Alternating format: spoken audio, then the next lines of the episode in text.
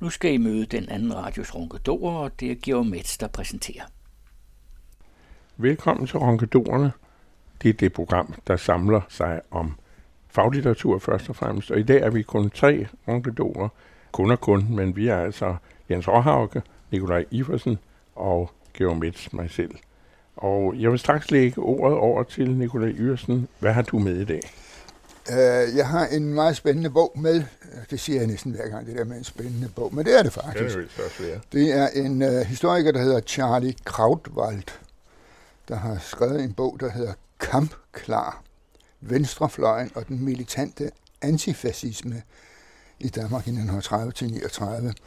Det er faktisk tidligere beskrevet. Øh, jeg kan blandt andet huske, at øh, juraprofessor Emeritus Henning Koch faktisk skrev i sin disputat, der hed Slå til demokrati, tror jeg den hed, som også handler om antifascisme og fascisterne som sådan, hvordan de slogs.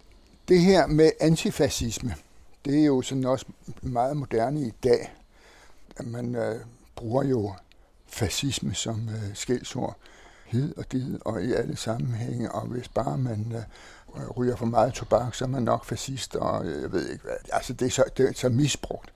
Vi kender også det der udtryk, man siger, at man trækker, det er så nazikortet, man trækker. Og øh, det er vel noget af det dummeste, man kan i enhver debat, at trække nazikortet, fordi man på den måde formindsker selve nazismen som sådan, og det gør man vel egentlig også, hvis man trækker de der fascistkort. Det kunne være sjovt at finde ud af, hvad er fascisme egentlig? Altså definitionen af fascisme. Og der kan vi så sige, at det er en autokratisk styreform. Ikke nødvendigvis en enkelt mand, men, men et kompani af mennesker styrer øh, et samfund. Det er, at det er en korporativ stat, og det korporative, det betyder, det er, at man sammensmelter interesseorganisationer i særdeleshed under øh, statens styre og øh, indsigt. Det var det, vi kendte fra Italien under, under Mussolini. Og øh, fascismen er øh, præget af en meget, meget stærk nationalisme. Jeg vil, næsten sige en uhyggelig stærk nationalisme. Det er antiliberalt. Og antiliberalt, det vil sige, det er begrænser ytrings- og pressefrihed og øh, frihed, mange frihedsrettigheder i det hele taget. Og der er ikke mindst det er antiparlamentarisk, det er antidemokratisk. Og øh, så oplever man tit med fascismen, at den bruger gaden som kampplads. Altså vold er en del af fascismens udtryk. Og når man så har defineret fascismen på den måde, så er det meget interessant at kigge sig rundt omkring i verden og sige, hvor har vi fascistiske stater? Hvor, hvor oplever man den der fascisme? Jeg hvor det er måske lidt farligt påstand, at jeg synes ikke, vi oplever det i Danmark. Jeg synes det faktisk heller ikke, at det er hos den store forbryder USA, at vi oplever den der fascisme. Man oplever fascistiske udtryk, men jo ikke den fascistiske stat. Og så er det, at vi bliver nødt til at kigge til øst. Fordi er det ikke det, vi oplever i Rusland? Er det ikke en fascistisk stat? Den passer jo på, på alle disse parametre her. Nå. I Danmark, antifascismen i Danmark, den rettede sig mod den rent øh, forfærdelige fascisme, der dukkede frem. Og der, der er en meget pudsig ting, som øh, øh, en, en anden jurist, en Henning Koch, nemlig Marlene Djurså, i sin tid fastslog, det er, at Danmark var det land i 1930'erne, der havde flest nazistiske og fascistiske partier. Men det var også det land, som havde færrest fascister og nazister. Der var et hav af disse højreorienterede øh, fascistiske partier, og de bekrigede hinanden, og de var latterlige. Frem for alt var de latterlige i mange øjne. Men der blev brugt mange kræfter fra venstreorienterede, det vil sige primært kommunisterne, og øh, fra det vi kunne kalde meget venstreorienterede socialdemokrater, på at bekæmpe disse fascistiske bevægelser. Men de fascistiske bevægelser rettede sig mod mange forskellige slags øh, ting. For eksempel også konservativ ungdom, og det var der sådan set meget god grund til, fordi konservativ ungdom dengang i 30'erne, dele af konservativ ungdom, øh, jeg tror det var Gentofte, var, var meget slemme, med de optrådte på parader med skrårem og støvler, og, og de hejlede, og øh, var meget orienteret øh, mod øh, det tyske øh, og det italienske, men måske desværre meget mod det tyske. Konservativ ungdom, så var der disse meget yderlige bevægelser, som øh, man stort set ikke kender i dag. Det, der hed øh, LS, øh, Landbrugernes Sammenslutning, som var også sådan en øh, meget højorienteret antidemokratisk øh, organisation. Der var, og det kan måske overraske nogle dansk samling, og dansk samling, som var under ledelse af Arne Sørensen, som jo blev medlem af befrielsesregeringen. Man kan vel ikke sige, at den var rigtig fascist. Den var fascist på den måde, at den havde meget det der korporative tanker, altså sammenslutningen af interesseorganisationer. Og, og det samme havde man med et øh, meget besønderligt fænomen, som jeg tror absolut ikke, det findes. Det hedder JAK, Jord, Arbejde, Kapital, øh, som øh, ovenikøbet indtil for, ej, det var mange år siden, faktisk havde en bank, JAK-banken. Mm. Og øh, jeg ved ikke, om jeg tager fejl i, at det var, det var sådan lidt hen af noget retsforbundsejer, altså, ja, eller, ja, ja. hvad man, øh, georg, georgismen, hvad hedder det? Georgismen, georgismen ja. ja. ja. ja. Det beskriver hele den der kamp, der var der, og den var godt nok blodet indimellem. Stort set i de store byer, i Københavnsgade og Aarhus, kæmpede de. Og der var nogle, nogle meget sjove nogle, for eksempel at uh, Egon Weidekamp, den tidligere overborgmester i København, han drog direkte fra Otfellopalæet, hvor han var blevet såkaldt konfirmeret, altså borgerlig konfirmation. Det foregik i Otfellopalæet. Og han tog direkte fra sin konfirmation med butterfly på og det hele formentlig, øh, til Blågårds plads for at kæmpe mod konservativ ungdom. Det, det, det er da noget, det, det, det er jo ikke det, man lige læser i hans øh, CV. Nå, men øh, en af de øh, historier, som Charlie Krautwald beskriver, det var den 12. september 1931 i Studenterforeningen. Studenterforeningen lagde dengang den fornemme bygning på dengang Vester Boulevard, i dag H.C. Andersens Boulevard, lokaler til mange meget interessante møder. Og øh, de, de skældnede ikke mellem, øh, hvad skal vi sige, skæg og sådan noget. Øh, det var alt, der kunne få lov til at komme ind der. Og blandt andet var der på et tidspunkt arrangeret et møde, hvor Goebbels skulle komme og tale. Det blev gudskelov aflyst, men altså, det, han har dog engang været stået på talerlisten til studenterforeningen. Ja, min, min far fortalte, at han var faktisk med i demonstrationen for at Goebbels skulle have lov til at tale. Nå, fordi okay. der var stor protest mod det. De vidste ikke rigtig, hvem han var. altså, det var ikke sådan gået rigtig op for men der var en stor demonstration til fordel for Goebbels. men der var altså heldigvis nogen, der sagde, gud vil jeg. ja, på den anden side, det, det, er jo egentlig også meget demokratisk, det der. Man siger, vi skal også høre øh, øh, tosserne, ikke? Jo, det var jo tanken bag demonstrationen. Ja. Men den 12. september i 31, der var der en uh, stor ballade inde på det der KU-møde. Og uh, for at lave lidt ballade over for konservativ ungdom, deltog Henning Fris, som faktisk blev Socialforskningsinstituttets første direktør, og Frode Jacobsen, og Jørgen Sindballe, som øh, var jurastuderende. De dukkede op og havde øh, torgas med, som de selv havde lavet, øh, og, og Sindballe der, han blev faktisk alvorligt forbrændt, fordi det gik af i lommen på ham. Altså, det forfærdelig historie, alt det der og de blev selvfølgelig anholdt. Men der var jo en bevidsthed i det konservative parti om, at det øh, ungdomsorganisationen var i gang med var farlig. Øh, Christmas Møller sætter jo sin, faktisk sin stilling ind, formanden for partiet sætter sin stilling ind på at dæmpe KU, og det lykkedes faktisk for ham. Ja. Men øh, det er faktisk ved at løbe partiet af hende. Ja, det er ved at blive et, et, et selvstændigt bevægelse. Ja, det var, det var fordi, der var nogle, nogle specielt en, en ung del af, af, det giver jo sig selv, den konservativ ungdom, som uh, trykkede meget hårdt på, og, og havde nogle, hvad skal vi sige, prominente deltagere. Man kan så tænke på en ting, det er, at det danske nazistparti blev faktisk dens første formand. Det var ham, der grundlagde det danske spejderkorps. Det var også meget interessant. Jeg tror aldrig, at det danske spejderkorps har egentlig været nazificeret. Det, det er jeg ikke sikker på, det har. Nej, men det, nej, det er bestemt ikke, men, men det var det uniformeret. Det, var, det lå over i en borgerlig fløj. I det var borgerligt, helt klart, ikke? Og, og, og det, det var også derfor, der kom modsvaret fra øh, missionen, intermissionen, først og fremmest, ikke? Med, men med det er jo rigtigt, der var jo mange, der, der følte sig inspireret af det der, altså man sige, vinden, vinden fra Tyskland, ikke? Jo. Og øh, der var også prominente folk, som du siger. Øh, min, nu nævner jeg min far, han havde en fætter, der blev professor i jura senere hen. Ham der hed Paul Meyer som var en meget fremtrædende jurist, og ikke ja. rigtig klog. Meget, meget underholdende mand. Jeg ja. kendte ham jo virkelig godt. Ja. Og han var faktisk i sin ungdom en del af KU med skråham og, det var og han. spidsbukser det, og tror, cykelpumpe som våben. Jeg tror, og, der findes det var, af ham. Det var lidt, lidt, ja, det var lidt festligt, fordi han var jo jøde. Og samtidig var det jo en antisemitisk bevægelse. Og det øh, var der jo nogen, der gjorde mig opmærksom på, at det, der var sådan lidt af en selvmodsigelse i det. Men øh, det tiltrak altså nogen, den her uniformering og antiparlamentarismen. Ja, at ja. man skulle ikke have det her palaver samfund. Man skulle øh, have et handlingens samfund. Jeg kan lige læse her, fordi det, det passer helt ind i det Et resultat af de første sammenstød mellem øh, altså kommunister, venstreorienterede og øh, konservativ ungdom, det var i starten af september 32, hvor KU oprettede sit eget uniformerede korps i København. Stormtropperne, ST.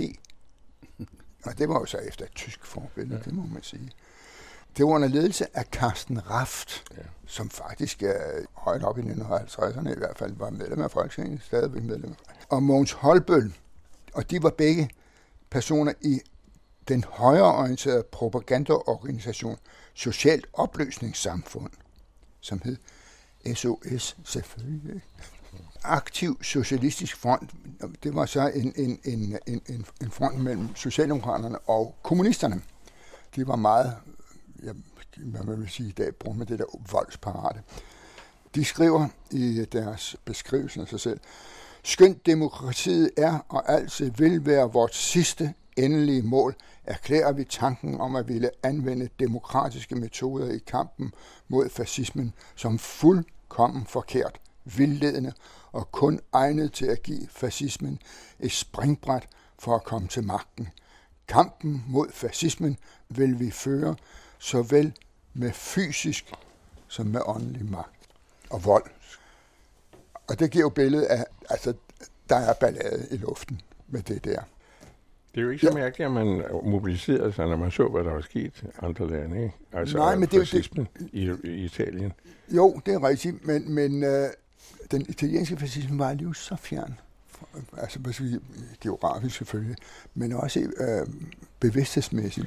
Jo, men det var mere sympatiseringen med det i borgerlige kredse, ikke? hvor man sagde, at han fik, uh, Mussolini fik togene til at gå præcis. Ikke? Og ja. så sagde man, at altså, på hvilken program. Jamen, det var ikke det, der var afgørende. Det afgørende var, at han beviste, at en stat kunne styres uh, effektivt ved at være styret centralt, og at man undgik det, jeg sagde før, palaver øh, samfundet. Ja, ja. Og altså øh, afstanden til parlamentarismen. En så prominent person som Kai Munk var jo en af de store fortalere for fascismen. Det skal man jo ikke glemme. Nej, nej, nej. Altså han fik jo et meget tragisk endeligt. Og blev det derfor strøget noget over, hvor, hvor stærkt han egentlig stod på den fløj i 30'erne. Men det var ganske voldsomt. Ja. Øh, og øh, den øh, sympati var der jo mange, der delte, i, ikke alene i KU, men også dybt ind i det konservative parti. Derfor var Christmas Møller jo også en imponerende skikkelse, fordi han tager altså den kamp, hvad man så måske kan sige, at det der egentlig undergraver hans magt senere hen i partiet, selvom han kommer til London og kommer hjem som sådan en slags øh, helt, så er han blevet så fjernt fra væsentlige øh, kredse i sit eget parti, at han faktisk står ret svagt.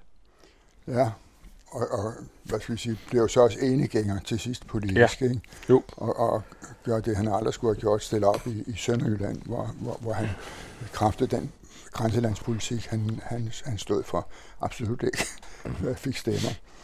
Nå, men ved du hvad, jeg vil bare sige til jer alle sammen, at det er meget spændende at, at gå ned i det der, og jeg tror, man skal være meget varsom med at trække for mange paralleller til, til dagens samfund, hvad enten det er det, der sker uden for vores grænser, eller hvad, hvad, hvad vi oplever i Danmark.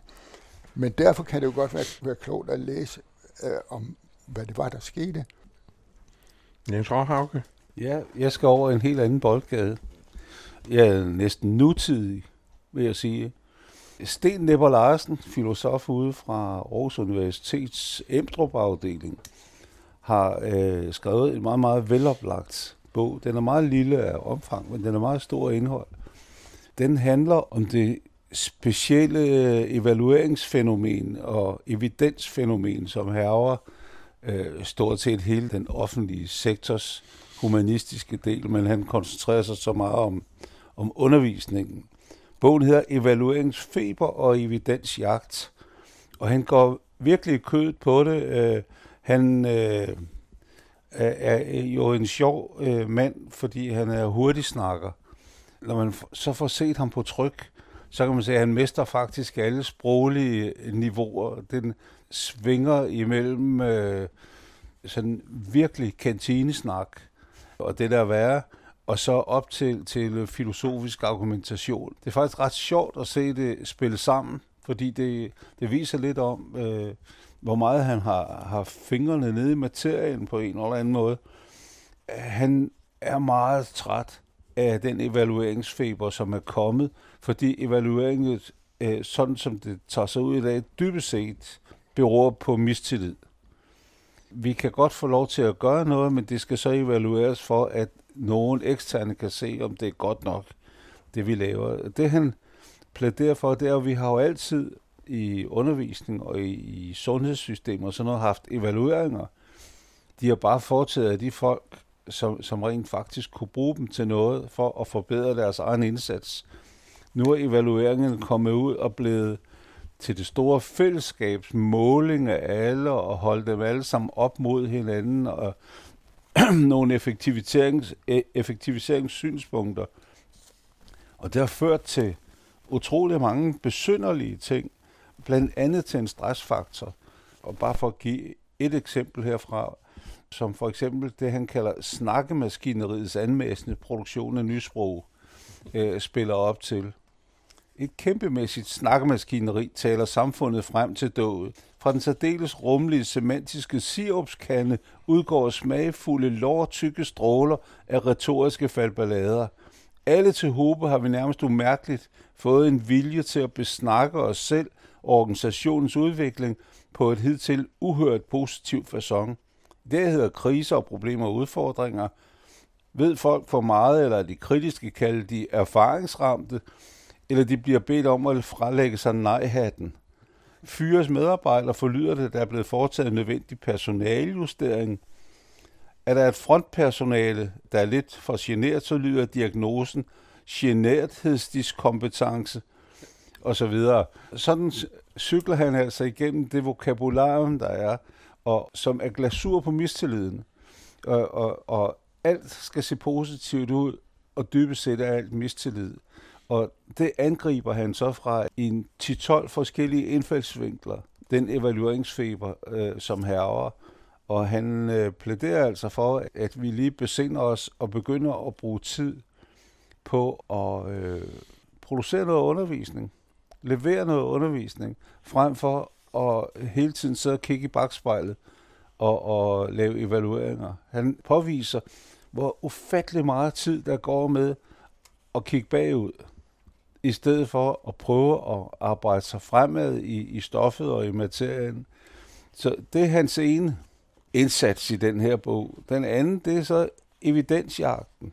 Og den går han så også i kød på ved at sige, at det er simpelthen et falsum at tale om, at noget er evident.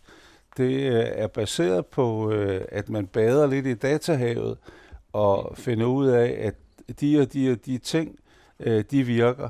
Men de er alle sammen baseret på nogle data, som er løsrevet fra en kontekst, og derfor så kan det være, at det overhovedet ikke virker. Men han siger selv, at der vil jo være evidens for, at det vil blive meget, meget bedre, hvis vi for eksempel afskaffede alle de øh, handicappede. Så, så vil det, vi vil kunne spare en masse penge på det. Det vil der være evidens for. Han tager sådan en masse rædselsscenarier op og siger, at man kan jo lave evidens for så meget. Det man ikke kan, det er at lave evidens for det, der sker mellem mennesker, fordi alle handlinger er opstået i forskellige kontekster, og derfor er evidensbegrebet først og fremmest starte på et, at effektivisere og afhumanisere, og, og to, at lukke kæften på dem, der er kritiske. Så det er hans tilgang der, og så har han som modsvar noget, han kalder faglighed. Og det sidste essay, det handler, det er sådan et konstruktivt essay, som handler om fagligheden, og hvor han beder om, at smagsdommerne vågner op til død. Siden det blev populært og politisk opportunt at rejse først en indoktrineringsdebat og sidenhen en kamp mod eksperterne, de såkaldte smagsdommer, har der været ført en medieophidset og tåbelig kamp mod professionel viden og dømmekraft i dette land.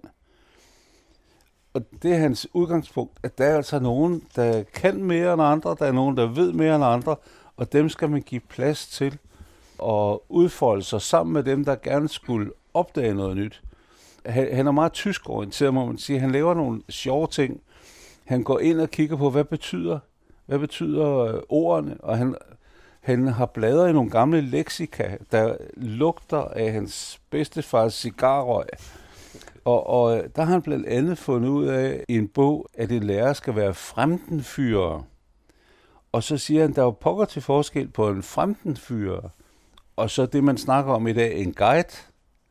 En guide, den fører en rundt til, til nogle ting, der skal tjekkes af, fordi de er øh, sådan unikke fremdenfyreren. Han fører folk ind i det land, som er fremmed for dem, og som så skal blive bekendt.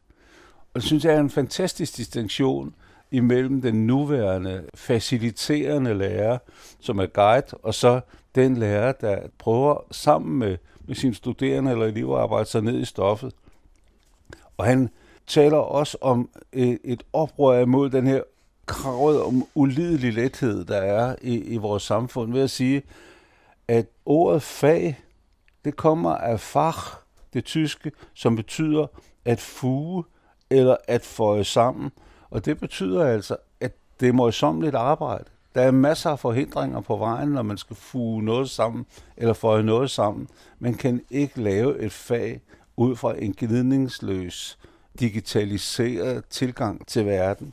Så jeg synes, han overbevisende beskriver det fejlspor, man er kommet ind på ved, ved at satse på massiv evaluering og have det positivt udtryk i en databaseret evidensjagt, og så har han altså det her befriende øh, afsnit om faglighed, som er den videnes arbejde som fremdenfyrer ind i stoffet over for, for dem, der skal lære noget, de ikke vidste i forvejen. Altså det, som jo også er et af billederne af den der form for samfundsopfattelse, som altså han kritiserer det, det er jo også det, man, vi i vores generation har oplevet flere gange, især jo sådan i midten af vores øh, professionelle liv. Det har jo været de her evige strukturændringer, mm. som er det samme, som i virkeligheden er en konservativ bestræbelse på at lade institutionen eller instituttet eller hvad det nu er, være på samme sted, som det hele tiden har været. Mm. Og et hvert forsøg på at øh, ændre det, vil blive evalueret væk. Altså det er så den oprindelige tanke, den oprindelige idé til forandring, den forsvinder i evalueringsprocessen. Ja. Det er vel altså også det, han er ja, inde på. og så får det nye sprog Ja, og det er jo, som du antyder, og som han skriver, det er jo et auto, i virkeligheden et autokratisk princip. Og der er vi henne med ja, Nikolajs ja. bog, at det sådan set er der, fascismen begynder hvis man endelig skal være Nå, men man, kan jo, man kan jo sige, at det her det er en ybersmart øh, fascisme, ja. øh, der ligger til grund for det her, fordi den, den er så maskeret og den er så skjult. Altså man får øh, mere og mere indflydelse på eget liv i henhold til det her, samtidig med, at man bliver kontrolleret af tifold mere. Og evalueringen giver jo så konsensus. Der er en, der trækker øh, ja. konklusionen af det, som ja. en leder. efter dem, der så gør oprør mod det, de vil blive skilt ud, fordi ja. nu er det jo en demokratisk vedtagelse, mm. hvad det overhovedet ikke er.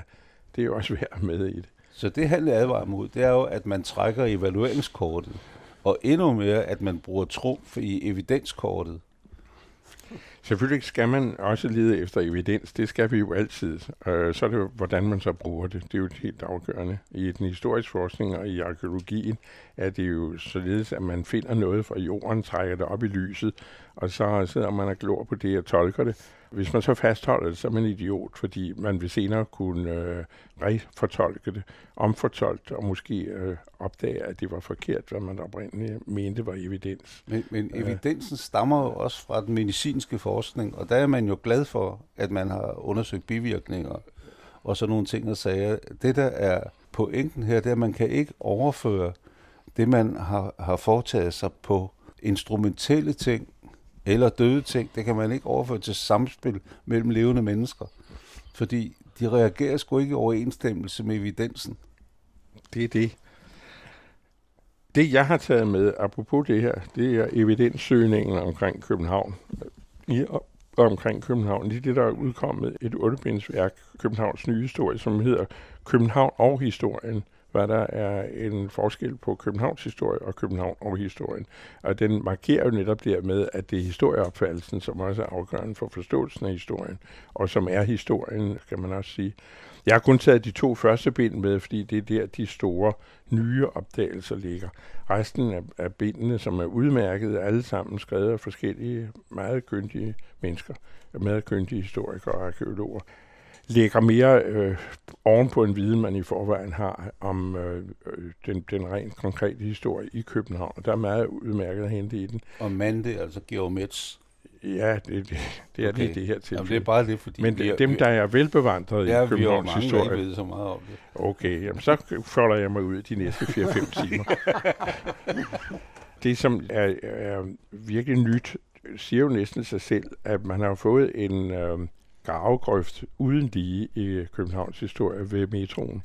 Den her store cirkel, der er lavet igennem øh, rundt om byen, det har jo været utroligt for arkeologerne at få den mulighed. Man kan så som øh, historiker og arkeolog er jo så, at de ikke også gravede tværs igennem.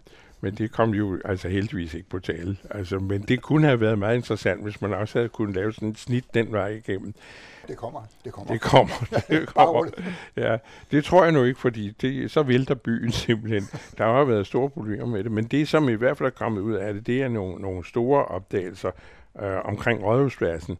Fordi man har altid haft forestillinger om, at med Rådhuspladsen, der er det sket.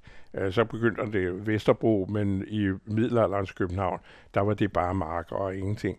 Det er ikke rigtigt. Der var faktisk by øh, allerede på Rådhuspladsen med kirke og med øh, en stor øh, gravplads, altså en stor kirkegård, og med tegn på også husbygningen, således at byen har øh, faktisk synet på middelalderbyen forskubber sig med den nye forskning, så den er større den vej ud, end man har forestillet sig før. Med andre ord er byen større, end man har forestillet sig før. Øh, man har haft mistanke om det, folk, der har forsket, har haft mistanke om det i mange år, og med de første udgravninger til metroen kom det for dagen omkring af magasin øh, og uh, Kongens Nytorv, at her har der ligget en betragtelig gård, som må have været noget i nærheden af en kongsgård, eller i hvert fald en eller anden central bygning i øh, det danske samfund på det tidspunkt, hvilket så markerer, at øh, Absalon nok kommer og bygger borg ved havn i øh, 1160'ernes midte, lidt over midten af, af 60'erne, men han gør det i en øh, struktur, og man siger så, at han er den, der grundlægger København, men han gør det i en struktur, der er ret udbygget på det tidspunkt, hvilket så igen fører til, at man må omtolke hele den del af middelalderhistorien. Hvad er det egentlig, Absalon får af kongen ved den lejlighed, og hvad betyder borgbyggeriet, som jo er evident, og som man kan gå ind og kigge på, så ind på Christiansborg, kravle ned i kælderen og så se Absalons borg ligge dernede i et meget flot, nyindrettet betonanlæg. Øh, som er forbindelig for den slags. Altså, man var jo så klog, da man byggede Christiansborg, det nye Christiansborg, og bygherren sørgede for dengang, at om vi så må sige, lukke en kerne øh, til omkring Absalonsborg, således at øh, fundamenterne til det nye Christiansborg ikke kom til at ødelægge resterne af Absalonsborg. Så øh, vi ved en del om den. Vi ved nogenlunde, hvornår den ned, blev nedbrudt af vinterne, og øh, hvad der egentlig var byggeår. Og øh, det kan man altså datere ganske præcis til der 1160. Men det, som så er pointen i det, efter min opfattelse, i den side af det, som jo er væsentligt i vores opfattelse af København, fordi vi ovenikøbet også fejrede byens øh, jubilæum øh, ved at markere det år Absalon, som man sagde, bygget borg og dermed øh, grundlag i København. Derfor er den ende af det jo interessant for os. Og der synes jeg godt, man har lov til at tolke det lidt videre, end man har gjort før. I det, man siger, at Absalon byggede den her borg som forsvar mod vinterne og mod øh, slaviske stammer, der kunne finde på at, at sejle over vandet og, og plyndre og tage slaver, hvad de gjorde i, på Sydsjælland. Men måske skulle man tolke det derhen, at det også er en borg, der er vendt mod borgerne i øh, København, i det derværende havn Altså at den har en dobbeltfunktion, som den slags militære anlæg ofte har, ligesom kastellet har den idé, hvor enevælden bygger kastellet, selvfølgelig som forsvar for København, men således at kanonerne også kan vendes mod byen, hvis der skulle komme oprør derfra. Og man tror, jeg roligt kan tolke Absalons borgbygning i samme retning. Man kan også spørge sig selv om, hvorfor fik Absalon, de har vi jo gavebrevet, hvorfor fik Absalon han fik faktisk af kongemagten foræret, af kongen foræret København med tillægner, landsbytillægner, hvad der jo var guld værd øh, dengang. Altså han fik et vældig udkomme af det. Men hvorfor fik han den? Jo, fordi den var værdifuld allerede.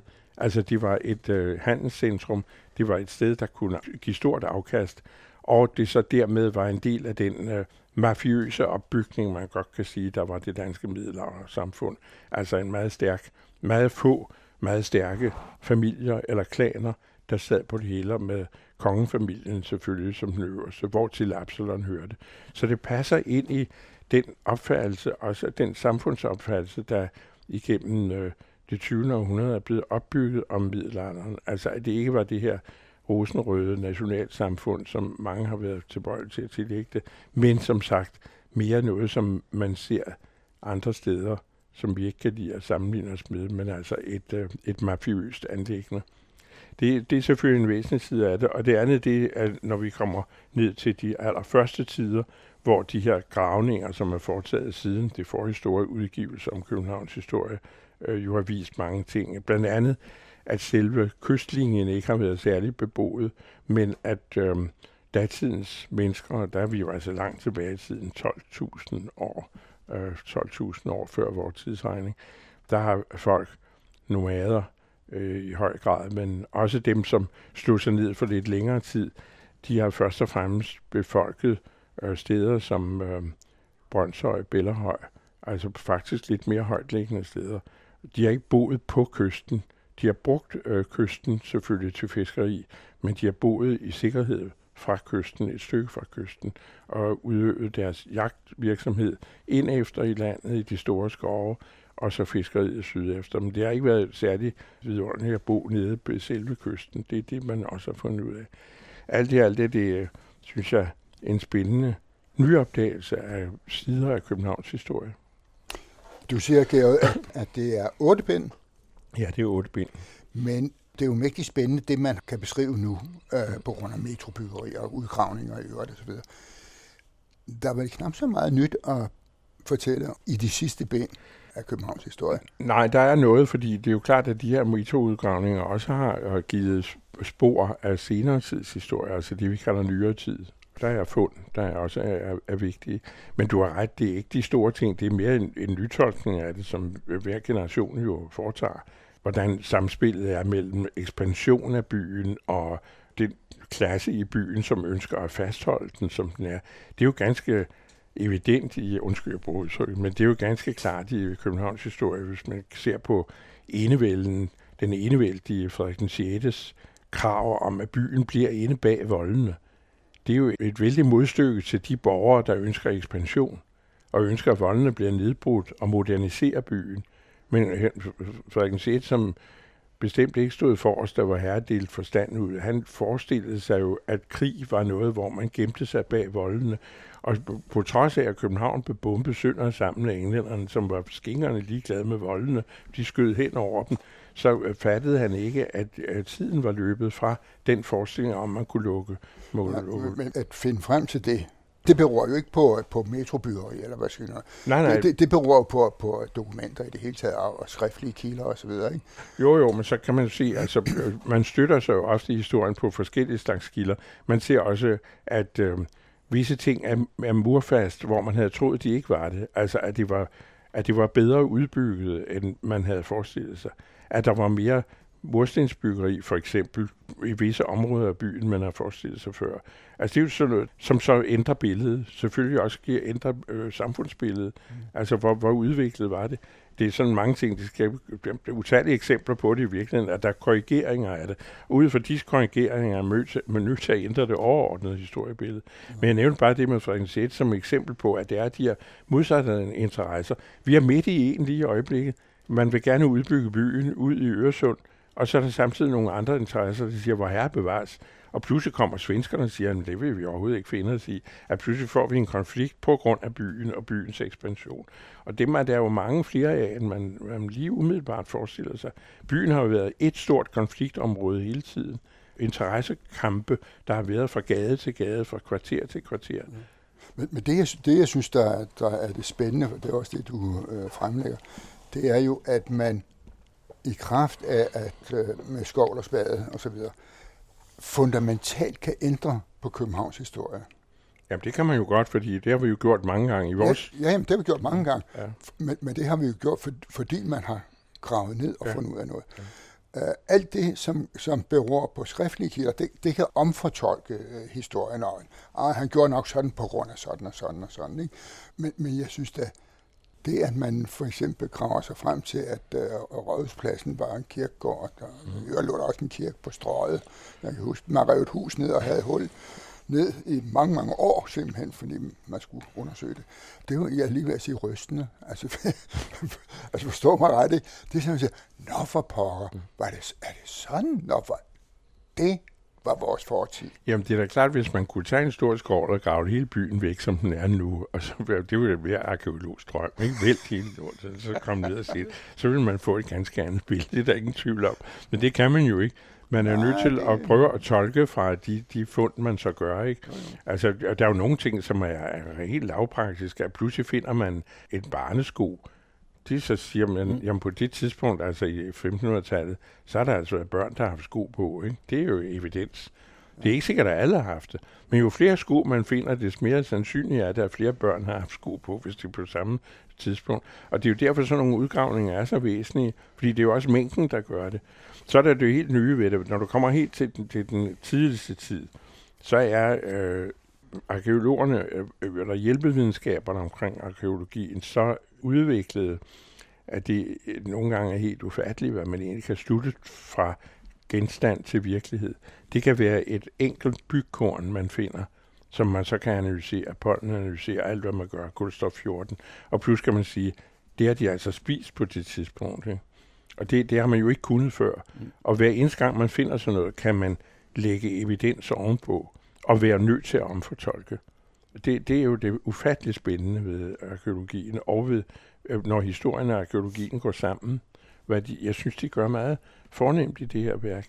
Det er ikke nogen store bind, det er, øh, de er faktisk ikke særlig øh, lange, jeg tror kun de er 126 sider hver. Ikke med noget overimponerende noteværk, men øh, på den måde let tilgængelige og med mange udmærkede illustrationer. Og øh, 126 sider gange 8, det kan jeg ikke regne, jeg kan ikke regne, men det er jo også ganske betragteligt. Det var bare det er knap 1000 sider, ikke? Øh, en, en ny historie. Hvis man er interesseret i København og Københavns historie, så kan man jo ikke andet end anbefale det. Men jeg også lige sige, at den forrige udgivelse af Københavns historie, som med Skav og Melde blev redigeret af afdøde Erik Kjærsgaard, som jo er en, øvrigt en meget fin historiker, der havde man overhovedet ikke opdateret fundene, altså der var arkeologien ikke opdateret ordentligt. Øh, så den greb helt tilbage, nærmest ned til, til 1920'erne. Og alt det fra 1920'erne og frem har ikke været skildret i sådan et værk før det her. Altså et, et let tilgængeligt værk. Så i den forstand er det også for folk, der ikke har, kender ret meget til Københavns historie og Københavns historie, der er, vil jeg meget stærkt anbefale den her, det må jeg sige. Det må da også være rart for ejendomsmælerne i Brøndshøj at kunne argumentere med, at det her folk flyttede til, hvis de ville i sikkerhed. Ja, simpelthen. ja. Alle, der bor højt, ja. kan sige, at det, det var også det vidtige, vidtige oprindelige. Nå, jo, det er jo også, jeg at det er jo Brøndshøj Kirke er jo, hvis, så vidt jeg ved, den ældste kirke i jo, jo, men det er jo noget nymodens plank. Altså, det, er, det er jo ikke noget med, det er jo ikke noget med forhistorien. Der er de ikke opfundet Jesus endnu på det tidspunkt. Det tænkte, sådan tænkte de. Men ja, de søgte ly for det. Men man tænker nogle gange, tænker jeg, når jeg kører op øh, til Louisiana, og man kører øh, over den der Niveau-sletten, mm. så tænker jeg hver eneste gang, at det er sådan, de har, fortidens mennesker har set København. Og det er da nok også rigtigt, at der ligger jo det her hvor, hvor man må køre lidt hurtigere øh, fra øh, Niveau og Niveau Gård, og så ligger ja. ind til venstre, ikke? og så ligger Øresund der på højre hånd, og så er der sådan et fladt område med siv og alt muligt. Marskområde. Ja, næsten marskområde. Ja, ja. Men det, det er i hvert fald sådan, man kan forestille sig Københavns kystlinjer set ud dengang.